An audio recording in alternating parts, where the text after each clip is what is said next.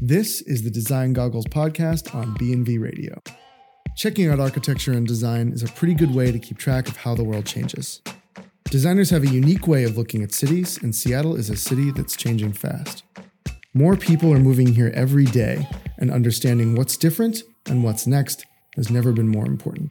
So, put on your design goggles and join us in checking out the view. I'm Charles. I'm a designer here at Board and Vellum. I live in the Central District neighborhood and I've been a Seattleite for two years. And I'm Rachel. I'm a designer here at Board and Vellum. I live in the Old Ballard neighborhood and I grew up here in Seattle. This week's show is titled The Race for Light Rail. Most large American cities have some form of light rail transportation, and each one has its unique quirks. The light rail system in Seattle is one of the newest, and the saga of its development has definitely had a major impact on the lives of Seattleites both old and new, and at every economic level. Why is light rail so controversial in Seattle when it is taken for granted as a major positive in so many other cities? What are the impacts of the new stations that are popping up? And why has the process been so stop and go? To help us answer that question and more, we're joined by Matt Hagan, an architect here at Board and Vellum. Matt, thank you very much for coming on the show. Hi, thanks for having me. Our pleasure. So, we ask every single guest uh, the same exact question starting off. How long have you been in Seattle and what neighborhood do you live in? I have lived in Seattle since May of 2013, which puts me at about four and a half years. Uh, I live in the Capitol Hill neighborhood. Always have. I've always been within a, I don't know, three block radius of our office. So uh, it's great. Did you move here? Did you always want to move to Pacific Northwest or did, was it the job first, then Pacific Northwest, Pacific Northwest, then job? Well, uh, I did formerly before here live in Washington, D.C., and I did want to get out of town. Um, and my candidates were Chicago and Seattle, uh, largely because I had a good friend base in both. Mm. Um, so Chicago didn't want anything to do with me, so I eventually got a job up in Seattle, and that's why I moved here. Chicago didn't want anything to do with you. Uh, you know, I applied to a bunch of jobs uh, in Chicago, and no one, no one returned phone calls. Uh, but luckily, in Seattle, Jeff did. so, um, but where did you grow up originally? I am from Las Vegas, Nevada. Uh, I lived there for 18 years of my life, although there was a two year gap, uh, my junior and senior year of high school, which I lived in a town called Gravel Switch, Kentucky. Gravel Switch. Uh, uh, it was in Marion County for people who are familiar with Kentucky.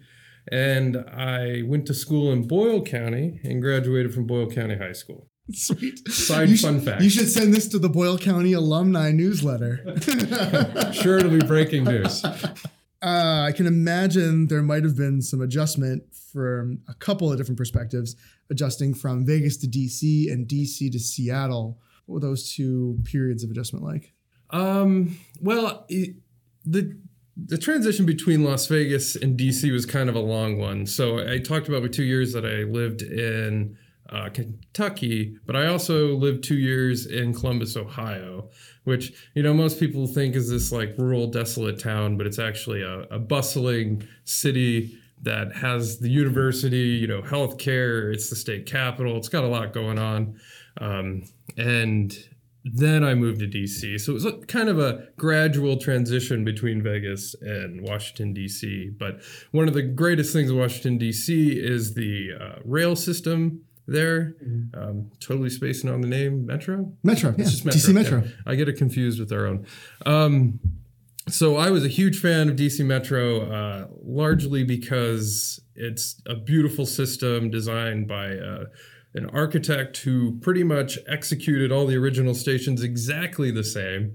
Uh, and I really think they're great spaces. And when I lived there, it was a fundamental of life. Uh, although recent events with all of the disasters happening and fires, uh, it's pretty sad to see what happens when a rail system uh, isn't maintained. Right. Well, and it seems it was a lot more about they didn't plan for this type of expansion or keep expanding at all. They were just like done. Yeah, and I think what's interesting is that our own uh, Sound Transit had, I think about a year ago, after when all this controversy was happening, and DC Metro said that they're going to allocate a certain percentage of their funding mandatory to ensure that the maintenance on the system is at a high enough level that we do have a good system and we don't have fires in tunnels like they did in DC Metro. So right. um, there's a lot of lessons being learned, and Sound Transit's doing a good job, I think, of reflecting on that.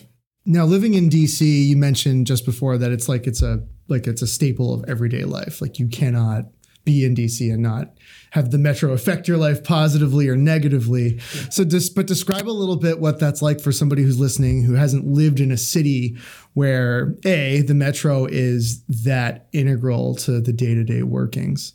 Uh, it's the backbone of the city, um, you know, much like it is in New York and Chicago and DC. Um, every, I would say a majority of the town commutes via uh, the train system. And for example, DC always had this fun fact. You, know, you could clarify because you might know it better that the population of the city doubles during the workday. um, so a lot of people from Maryland and Virginia are all commuting into the city to work their government jobs and. They rely on it, and when it does fail, there's just huge uh, backups into the whole infrastructure of the city, including car traffic and buses and it's just a mess. So it is very vital to how those cities operate on a daily basis. Yeah. I can definitely second that. Having lived in DC a couple of years myself, I think I've told you this story even before, where I lived next to a metro station out in what we would consider the suburbs here, uh, but was basically the border of the city. And some days they're just out in front of the turnstiles, just turning people away. They're just like, not today, everybody. Nope. And you just go home. And, and then I, I went right back to my building, which was right by the station. And I got into my car and I went up the ramp from my building's garage. And the backup from the on ramp to the highway was blocking me into my garage. Yep. So I just went home. Yep. and that's like, that's how important it's just the city doesn't function. Um, and it's weird now that those oldest transit systems are starting to fail and nobody's everybody's just nobody's got a solution it's just like oh yeah they don't work now and that's something you, i'm an avid subscriber to the seattle transit blog and uh, one of the main editors of it has mentioned or wrote an article about this about what DC Metro's situation was is that they were an infrastructure company. Like they built stations. And then the second that all the stations were done, they didn't really know how to operate as a transit company. and uh, Seattle could very well face that same issue. And I mm-hmm. think it would be wise to kind of look over there and be like, oh, let's not do that uh, mm-hmm. when we stop building stations. Like, say, Sound Transit 4 never happens in 2035, we're going to be done. So, uh, no more stations. I, I, guess it goes to 2041 to Issaquah, but um, sorry, Issaquah. Uh, the at that point we need to operate as a transit agency and not necessarily as a construction agency. Now, one of the unique things I noticed here on the one or two times I've taken the transit system here was that it shares roads, which I still don't quite understand fundamentally how that works. I have to go back in time. uh, so that was Sound Transit One. That was the first package that was ever passed for Seattle, uh, and they didn't have much money. Um, much like much different than what we find ourselves in now. And a cost saving measure at the time was let's put it at grade. Uh, they still talk about it in other places. It's still kind of on the table for the expansion. So um, if you don't want that, you should make your voice heard for some of your uh, legislators. They were really saving costs, and then the recession hit. Then they were hit even harder in terms of their tax base. And really, it's kind of a miracle that that thing even went together. Sound Transit has done a good job at not having that problem in the future, uh, but we do have the problem of very high escalating construction costs and cities who want a lot in every one of their transit packages. Uh, so we now are going to have a, another problem where there's just too much money being spent uh, left and right, and the cost of construction is just too high. So we we might still be in a bad position uh, in ten or fifteen years, if if you ask me. But I'm, I'm a little bit of a pessimist. Rachel, I'm curious, what was the conversation like being, at least of the three of us here in Seattle, far the longest? What was the conversation like early on when they were first planning the first couple stations? Was it, how was it framed publicly? Was it like, hey, this is going to be this exciting thing? Was it, we don't have a choice, we have to build this? Well, you know, I think I think Hagen actually might have more knowledge than I do on this because um, some of the earliest points where we went wrong on this, I mm-hmm. was, you know, a little kid with no voting rights and no idea about what a what a light Rachel. rail was. But um, since I've been back in town, I've just been super grumpy about the fact that we haven't been that we hadn't voted all this in sooner. What does it feel? What does it feel like to you? Because for for me, and I wonder if for you, Matt, a little bit, it fe- always feels like we're catching up. Yeah? yeah, yeah. Oh, sorry, I'm nodding my head. no, no, that's right. That's great on radio. Hand gestures, totally. Yeah. No, okay. So I have I have lived in cities in the past where there was great transit, but only temporarily, mm-hmm. right? My the main majority of my life here in Seattle even with the bus system, I've, I've never actually lived and worked in a place that it made sense or was convenient enough for me to do anything other than either walk or drive to between my place of work and my place of living. Mm-hmm. And so that annoys me because as we've covered in other podcasts, like I don't want to have to drive to work, but that's always been the situation that I've had to deal with. And so at this point, I'm like, oh, why didn't we fix this 20 years ago so that I could just take the light rail everywhere I want to go? You might be saying that for but we while, didn't. Yeah. yeah, no, I think it's like the the light rail is going to come out to where I live when I'm like 65. Right. You know, so like if I'm lucky, maybe I'll retire and get to get on the light rail. And you know, I think that brings up an interesting topic because uh, we actually had the opportunity to have. Heavy rail transit system back in 1968. Um, the city was passing a bunch of infrastructural uh, bills back then, and a lot of things passed, but there were a couple things that didn't. And one was uh, a heavy rail system, much like DC Metro, because DC Metro was being built at the same time. Right. Um, the BART system, and all of our federal money uh, was i think about 700 million dollars of federal money all went to atlanta. So when you ride the marta system Jeez. just know that that was part of seattle's uh, investment in heavy rail. Um, back in the 60s so you probably would have had a great commute uh, to capitol hill from ballard uh, if we had continued had we done that? to develop it. I love when we get to just blame everything on the baby boomers it's like you can blame almost any argument. Like, what were they doing?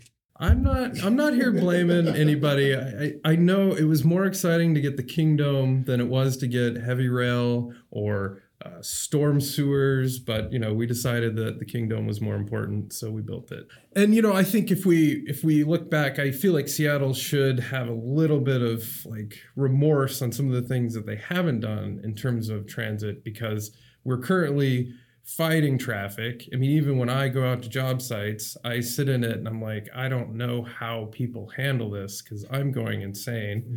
Mm-hmm. Um, and there's a lot of people in our neighborhood that are doing things. So if you look at Portland, you know, back in the 80s, they were investing in their light rail system, and now it's it's regarded as a great system, and everyone loves it, and it's in Portlandia uh, intro slides. So um, it's it just seems like we are late to the boat. Uh, I think that it might have to do with a lot of how uh, finances are handled for the state. So the state has a very large say in what Seattle does. It's not necessarily what Seattle wants. Mm-hmm. Um, so, for for example, um, we invested in the '90s in the tunnel that currently the light rail goes through, and they decided in the 90s, hey, we're going to build this thing, we're going to put in tracks, we're going to run buses through it until we get a, a light rail system. So, um, you know, I think Seattle's trying, but I think we have to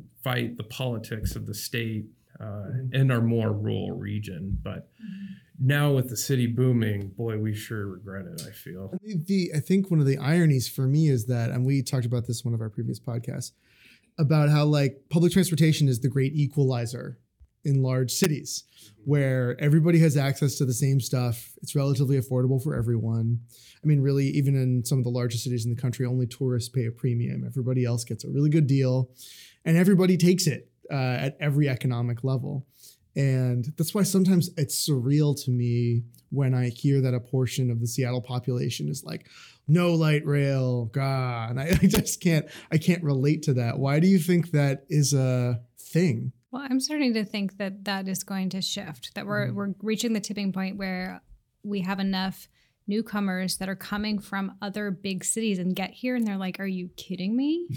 yeah. We don't that we're we're going to reach that point soon where we will have enough of a voting population that unfortunately these things take decades to implement, mm-hmm. but at least we can get the vote happening and get the funding in place and we can make it happen catastrophically late. But you know, so my hope is that that would be a good tagline. Sound treads catastrophically late.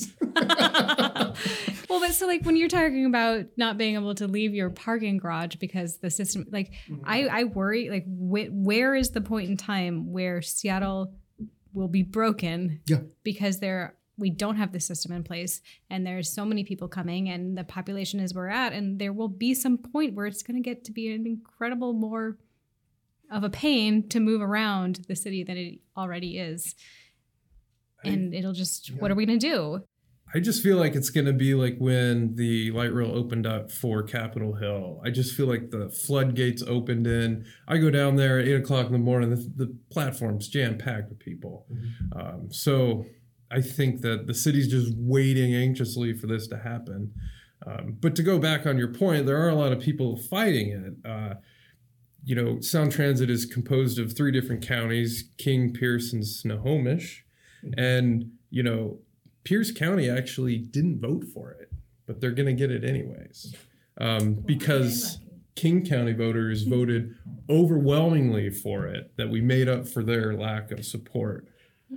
Um, but you know, I see the point for people who don't necessarily live in the city. They don't know how Sound Transit might be serving them, but Sound Transit is investing in a bus. They also invest in the Sounder, which Todd was talking about last week, and um, they they have trains that go to Puyallup. Like there there are areas of Pierce County that are being served by uh, Sound Transit, but not necessarily the light rail. Yeah. Well, and there are a lot of people that I don't know if they're thinking this way when they're voting, but I know a lot of people that were King County dwellers and probably did vote for it because they are pro transit, but that then for other reasons are moving out of the city and making those decisions about, well, do I want to have to drive two hours from this, you know, town out of the way into Seattle where I have my work? And they make those calls because they have to for the prices of housing and they're going to be really glad that they did vote for all of that stuff because their life is going to get a, a, a whole lot easier when they can take public transit or light rail in from Pierce County. Yeah, I think this circles right back to our DC argument. If the train's not running, the the freeways are going to be full of cars, and yeah. the buses aren't going to be running anyway because they don't have dedicated lanes. That's the thing. There isn't anybody in the city that wants the freeway full of cars. You get zero votes for like for traffic. Like if you ran a campaign for traffic, everybody would be like, no. But if you ask for the one thing that deletes traffic, they're also there's a portion that's also no. And they're like, is there a third option? Can we have neither? I, it's just weird that some voters just look at it as, oh well, we're not investing in, in road infrastructure, therefore it doesn't matter, or that buses are equivalent, and it, it's not necessarily that way. You know, you you got to move people. I think people that maybe vote against it might be I, I would hope that people could extrapolate enough and even if there's somebody that is like i don't ever want to ride public transit i don't ever want to be part of it blah blah blah i just want to drive everywhere i go well you should still vote to pay for the public transit, or else you're not mm. going to be able to drive anywhere because the roads will be so crowded. Vote it in so that all those other people can ride it, and then you can have the streets to yourself to drive and your that's car. me, by the way. that's exactly what I do. I drive every day and I vote for Sound Transit every time. so to any motorheads out there that listen to this one day, vote Sound Transit for faster roads. For the yeah, there you go. This is all a big marketing campaign. Just need to frame it properly. Marketing to the wrong people. We need to go down all the garages in South Seattle and be like, listen, guys. Wouldn't you like it if there were less people in your way on the roads? Yep. People that don't want to drive. Yeah. Wouldn't you love if they weren't in your way all the time? Amazing. I don't know why they There don't brand it as that, but um, It's amazing. So, uh, you know, now on the East Coast, both in New York City and in DC, as we just mentioned, both of those systems are failing, which is awful, but also fascinating to me, especially in New, in New York City. Like in DC, there are options. It's a pretty spread out city. The density in the center of the city isn't so bad that, like, all of a sudden it's just going to screech to a halt. But in New York City, like if one little piece of that machine breaks down, nothing functions. And that was definitely clear after the hurricane hit. And I wonder what they are going to do after this point. Especially they're pushing, and DC is like this too. They're pushing all of these incredibly progressive, let's keep cars out of the city programs, which on their face are great. And, you know, it's very conservationally minded and have zero plans on how to either fix the transit system they currently have that isn't working or replace it with something else, mm-hmm. which is a whole other fascinating thing to me. And here we are, sort of behind the eight ball. But does that give us the opportunity to be on the bleeding edge of whatever's next? And what is what does that maybe look like? Oh, what is next? Um, well, I just want to again. I want to talk about what I talked about before. Sound Transit's trying to learn their lessons from the East Coast and say, okay, we're not going to do that again. Um, and even learning lessons from Portland. Like one thing Seattle's really, or Sound Transit's really pushing is what we call high quality transit. So we're investing in making sure that the infrastructure is going to be more longer lasting versus you know Right. the cheapest option Yeah. possible. Yeah. So, um, in terms of the future, I don't know. Uh, it seems like if, say, trains are, don't become or aren't in part of the future, then that right away is still going to be useful to something. Um, people are still going to have to travel, and you know this. You talked about it last week, but that Elon Musk uh, Hyperloop thing, you know, it's still a tube. Like you Yeah, got to put it somewhere. Uh, he's still going to need to get easements and and uh, rights of way to in order to deliver people. So I think again, I think they're just selling it wrong. Everybody needs tubes. Yeah, I'm pro teleportation. Can we There just you go. Matt, if I put you in charge, and I've taken liberties like this in the past on the podcast, I now have control of, of the city of Seattle, which is super cool. And I'm enjoying it a lot. World leader. Oh, this- Yeah, This so- sounds wonderful to me. World leader. No, no, no. Do I get to be? it? yeah. Well, that's what I'm saying. I'm appointing you the head of transit in the city. I don't know what that what that station really is, but you can have your way and plan it any way you want, and you can have as much funding as you need to get done what you want to do. What would you do with the city? How would you proceed? What would your grand plan be? Well, I think my grand plan would be to build upon what Sound Transit has already provided in ST3. Like, we need transportation to West Seattle. We definitely need it to Ballard uh, so we can get Yes. people from Old Ballard. Yes, it would be great. Hill. That would be really, I would appreciate that. I Um, would vote for you to be transit czar. but I think uh, what we also need to do is rapidly expand that past those points. We need to keep heading north in Ballard. Um, you know, the Seattle subway group really, really wants uh, a connection between Ballard to UW our University of Washington.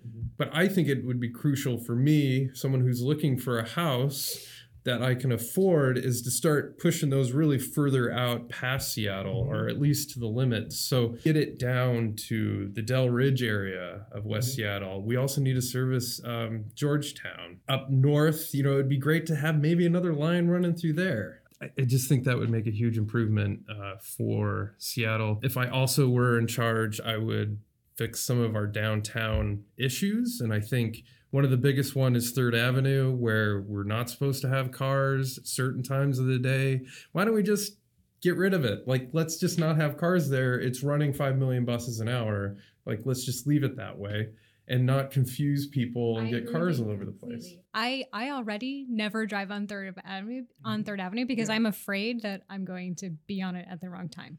I'm just like, nope, it's off the table. Don't drive on Third.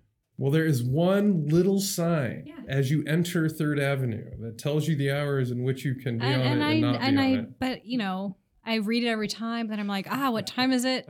I don't want to get honked at by a bus. That's the most Seattleite thing I've ever heard. I don't want to get honked at by a bus. Yeah, there's a lot of Seattleite shame in that. You know, like, oh, I'm doing it wrong. I'm so sorry. Sorry. Sorry. I don't know how many times I was honked at in New York City, and I didn't even drive. It's the worst. You don't. I just don't drive on third anymore. I just don't. So I think it's interesting as a guy who just moved to town. I didn't even realize that was a thing until like two years ago when I was driving with Tina, and Tina's like, "I don't know how long. I, I don't know if I'm supposed to be on the street right now." And I'm like, "What? I can't drive on this street?" So I'm sure I've driven on it in the past. Uh, didn't even know it, um, which is sad as a as a transit uh, pro transit guy. Um, and you know another thing that the city is investing in is actually very hot topic is the uh, Cent City Central Connector. I always get the name of it wrong, um, but it what it will effectively do is connect the S- South Lake Union streetcar with the First Hill streetcar um, and kind of loop it through a dedicated right of way on First Avenue uh, in downtown Seattle. And it's very, I don't know why it's controversial with our city council, but they almost didn't vote for it a couple days ago. Um, and I feel like this would be a key factor in getting a more successful streetcar system. Um, because streetcars are honestly only effective if they have dedicated right of way and go somewhere. Um, so I think that if you can go from downtown Seattle over to South Lake Union, you're probably going to have a, a higher ridership than we're currently seeing with the First Hill streetcar, for example. You reminded me of the H Street streetcar in DC. Were you still there when it finally opened? Mm-mm. Oh, so So that right- thing took right- forever. right before I left, so they they planned this big streetcar plan in DC, zero carbon footprint. It's going to be great. And the first stretch was supposed to be on this street called H Street, uh, which it was being rapidly gentrified and had bars and restaurants on one end, really close to the the central train station of Washington D.C. on the other. Smart first leg. And there was this plan to expand it to all the rest of the transit nodes in the city. And all the funding for all of the rest of the legs disappeared. And it exists now. And all it does is go back and forth on one street. And it takes up half the street. All you can do is take it from Union Station to get drunk and then go back to Union Station. Hey, that can be handy. Look, right. Look, I lived in Portland for a number of years, and and the I didn't typically ride the Max because my commute between my, where I lived and where I went to school was I, I would normally I would typically walk, but mm-hmm. then when the weather got bad, I would take the streetcar. Mm-hmm. So yes, the street and it shares the it, in Portland that streetcar at least on that leg from Northwest Portland down into um, Old Town mm-hmm. shares with traffic. Like there's cars and everything. And so no, it's not remotely fast at all. Right, no. But that wasn't the point. Like I loved, I took it every day, all the time, because it was the difference between like me just being exhausted after a long day and it's raining and gross and dark and everything, and just being able to take it, yes, very slowly Yeah. and- back yeah. to my neighborhood was great. I loved it. and city that cities that were late to the public transit game this was their transition to figuring it out uh, european cities that had a lot of infrastructure they couldn't touch like rome for example couldn't build for obvious reasons uh, an, a subterranean transit system in the center of the city. So they built a big loop and then had surface streetcars that went out from the center of the city in every direction and it worked.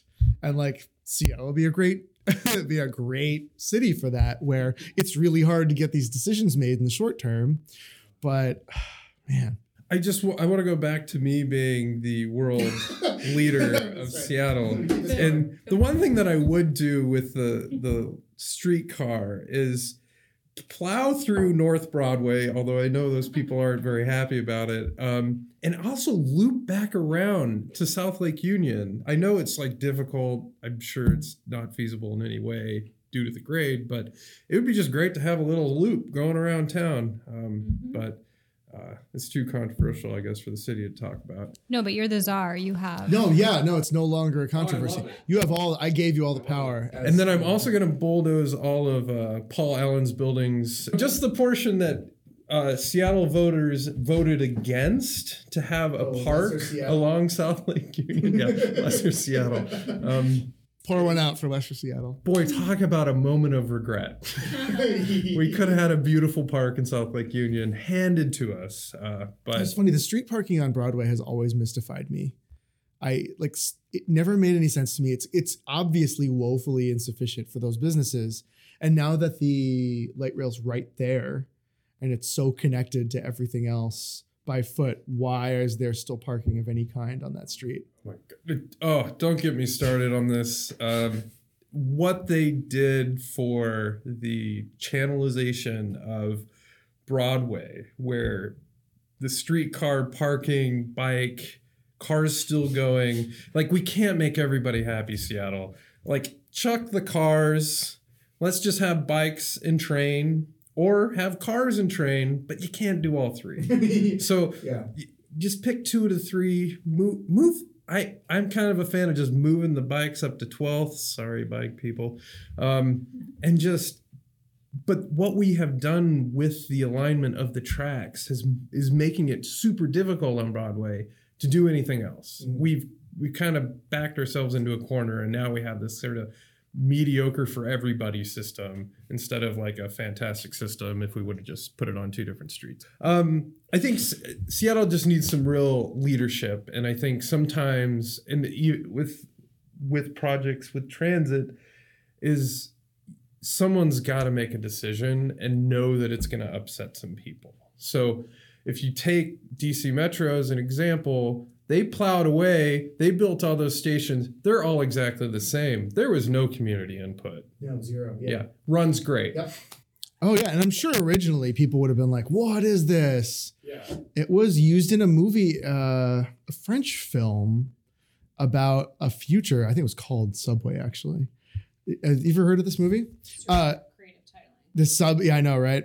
This like subterranean future world where, uh, but it was this really at the time really futuristic design that freaked them all out, and now it's like quaint Yeah.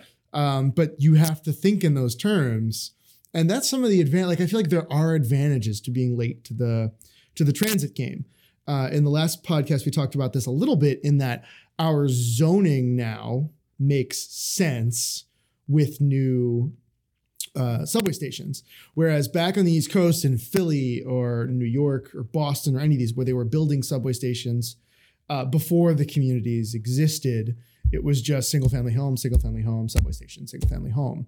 And now we can have now the density is obvious and makes sense and it will actually conserve natural spaces and keep sprawl, you know, unintended sprawl, unintelligent sprawl from happening. And that's a conversation I also don't hear a lot linked with building new subway stations. Like they're freaking out on Mercer Island and they're freaking out in Bellevue about their stations. Oh, can I be the state world leader uh, when it comes to Mercer Island? Um, Newsflash, I have just given that statewide control of public transit now. you may have to omit this, but um, so Mercer Island was very upset about losing a on ramp from Mercer Island to one of the the I ninety, yeah. and I. I wish I knew more about it so I could talk more intelligently. But essentially, they were fighting Sound Transit because they were going to lose access, one of their on ramps, uh, because they can't get they can't take a single occupancy vehicle to load onto a HOV lane, um, and they were upset about that from an agreement from the 60s or 70s when the freeway was originally there. And if I were the leader, I would get rid of all of the on ramps and then they could get back to the ferry because I'm tired of dealing with them. like, mm-hmm. if you want to go back in time, then let's go back in time. Yeah. You guys can ride a ferry Yeah. and let's the rest of us commute like normal A lot of people in 2017. a lot of people in New York City think that the waterways are the future of public transit in New York. And because after after the last hurricane, it would be really difficult to get around and they need an alternate route. And there's like this really paltry water taxi system. I mean, Seattle's system is far more advanced, but more of that. And just about every, not every major American city, all the coastal cities have waterways. I'm trying to think if there's a couple uh, huge landlocked cities that don't. Even Chicago has pretty decent waterway access to a lot of parts of the city. Um, that is a relatively carbon neutral way to travel. You can put ports anywhere with uh, ride sharing systems that are now ubiquitous. It's really easy to pick up and drop off. Uh, that's another option that nobody's talking about. And somehow linking that to light rail. Really, really easy. Nobody's talking about that either. Yeah, that's a good point. It'd be easier to get across the cut if uh, we were taking boats. I think ferries are fantastic, and I actually get excited about it when you think about like the other day, Kate and I, Kate's girlfriend, we rode a bike all the way out to Kenmore and grabbed grabbed a drink. And then uh, I was like, wouldn't it be cool if we could just ride a boat back to South Lake Union from here? Like, Matt, thank you so much for joining us. Really appreciate it. Thank you for making the time. thank you. And uh, thank you all for joining us as well. Our next night school event is coming up on Wednesday, November 15th. We're going to talk about community design. It's going to be a lot of fun. Keep a lookout on our website for that. It'll be held here at Board and Vellum on 15th Avenue in Capitol Hill. As always, please stop by anytime for a chat with us. We would love to have you. Thank you again, and we will see you all in two weeks. And vote for Matthew Hagan for world leader. And vote for Matthew Hagan for world leader.